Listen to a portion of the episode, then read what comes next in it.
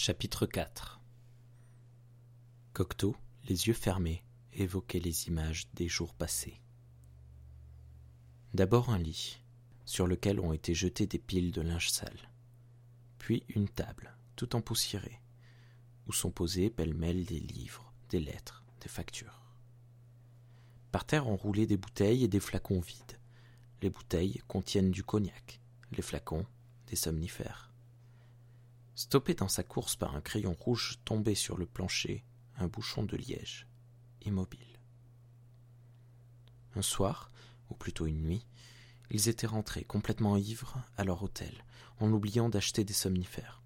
Il était tout juste trois heures du matin. À cause des cachets, ils s'étaient chamaillés. À Paris, il y avait partout des pharmacies ouvertes la nuit qui étaient de garde à tour de rôle. En se guidant sur la croix verte de leur enseigne lumineuse, on pouvait y aller acheter des médicaments en cas d'urgence. Mais la plus proche de leur hôtel se trouvait à trois ou quatre pâtés de maison de là, et aucun d'eux ne s'était proposé pour y aller. Sans cacher, je ne peux pas dormir, avait murmuré Cocteau. C'est pareil pour moi. Mais nous avons bien bu, alors tu vas certainement y arriver, lui répondit Radiguet. Mais tu sais bien qu'à cinq heures du matin, les camions des éboueurs passent sur les pavés avec un grondement de tank. Seuls les somnifères sont capables de repousser ce bruit. Tu vas y arriver, c'est sûr, répliqua Radiguet. Tu es persuadé que nous sommes insomniaques, mais l'insomnie ce n'est qu'une superstition. Inutile de s'encombrer de cela. Mais quand je n'ai pas mes cachets, Cocteau faisait l'enfant. Radiguet ne lui proposa pas pour autant d'aller lui acheter des médicaments. Grâce au chauffage central, il faisait bon dans la chambre. La fenêtre était couverte de vapeur d'eau. Cocteau, se postant près de la vitre, en essuya la buée de ses longs doigts et regarda les rangées d'arbres dépouillés de leurs feuilles, pareils à des soldats morts figés au garde à vous dans les rues nocturnes. Il était satisfait de voir ce que les yeux de Radiguet avaient du mal à distinguer, car si le garçon d'habitude ne portait pas de lunettes, il était myope, comme une taupe. Sur cette vitre, bougeait une tache blanche. Le reflet de la chemise que Radiguet, à l'arrière-plan de l'autre côté du lit, était en train d'enlever avant de se coucher. La chemise, qui résistait à ses efforts, se réfléchissait là comme l'aile d'un oiseau blanc au corps tordu de douleur jusqu'au moment où, enfin ôtée et jetée par terre, elle s'immobilisa. Dans la petite pièce en désordre, vivement éclairée, l'air était suffocant de l'angoisse des deux hommes l'angoisse partagée de ne pouvoir dormir.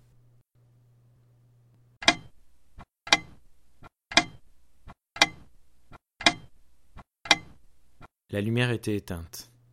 Tous deux s'efforçaient de trouver le sommeil. Mais ils étaient incapables, l'un comme l'autre, de poursuivre longtemps cet effort. Cocteau ouvrit doucement les yeux. La lueur des réverbères se glissant entre les plis du rideau modelait vaguement le profil de Radiguet, allongé à ses côtés beau profil de ce jeune homme que le poète se plaisait à fixer dans ses dessins. Si Radiguet, tant dans sa coiffure que dans ses tenues vestimentaires, se montrait négligé à l'extrême, la lignée gracieuse de son profil était bien la seule chose qu'il n'avait pas le pouvoir de désorganiser. Cocteau regardait les paupières fermées de Radiguet, prises parfois de légers frémissements.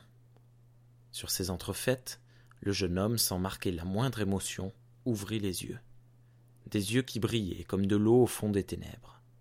Cocteau, respirant profondément pour faire comprendre à Radiguet qu'il ne dormait pas non plus, lui dit J'étais en train de me souvenir de ce que tu m'as raconté du soir où, encore enfant, tu n'avais plus de train pour rentrer chez toi. Comme tu passais dans les bois où il y a un zoo, les rugissements des lions t'avaient épouvanté. Radiguet esquissa un sourire. Parce que j'avais vraiment une peur bleue. Tu sais, la nuit pour moi c'était un pays grouillant de lions. En entendant parler du continent noir, j'ai aussitôt imaginé un pays où la nuit, sous la forme d'un lion, déambule partout, même en plein jour, un pays où les chasseurs, qui marchent sous un soleil terrible, deviennent la cible des crocs et des javelots de la nuit, tapis, immobiles, à l'ombre des arbres. Comme Radiguet voulait fumer, Cocteau alluma une cigarette et la lui passa. Tu as un cendrier? Radiguet tendit le bras vers l'étagère posée de l'autre côté du lit. Ses doigts frôlèrent les mégots amoncelés jusque sur les bords du cendrier. Tendant un peu plus le bras, le garçon repêcha, parmi les vieux papiers répandus çà et là, une page du manuscrit sur lequel il vida le monceau de mégots. Puis, il replia les bords de la feuille et la jeta d'un geste désinvolte dans un coin de la pièce. Les mégots, éjectés dans leur emballage, firent un bruit léger en tombant sur le plancher. Radiguet, sans plus s'en soucier, posant entre Cocteau et lui le cendrier vide. Tu sais, autrefois je courais après l'inspiration. J'ai souvent fait des choses absurdes, dit Cocteau. Il m'arrivait de manger une boîte entière de sucre en morceaux avant de me coucher, ou de dormir sans enlever mon manteau, pour voir si on pouvait influencer les rêves. Donc à l'époque tu dormais bien? Oh oui, je dormais bien.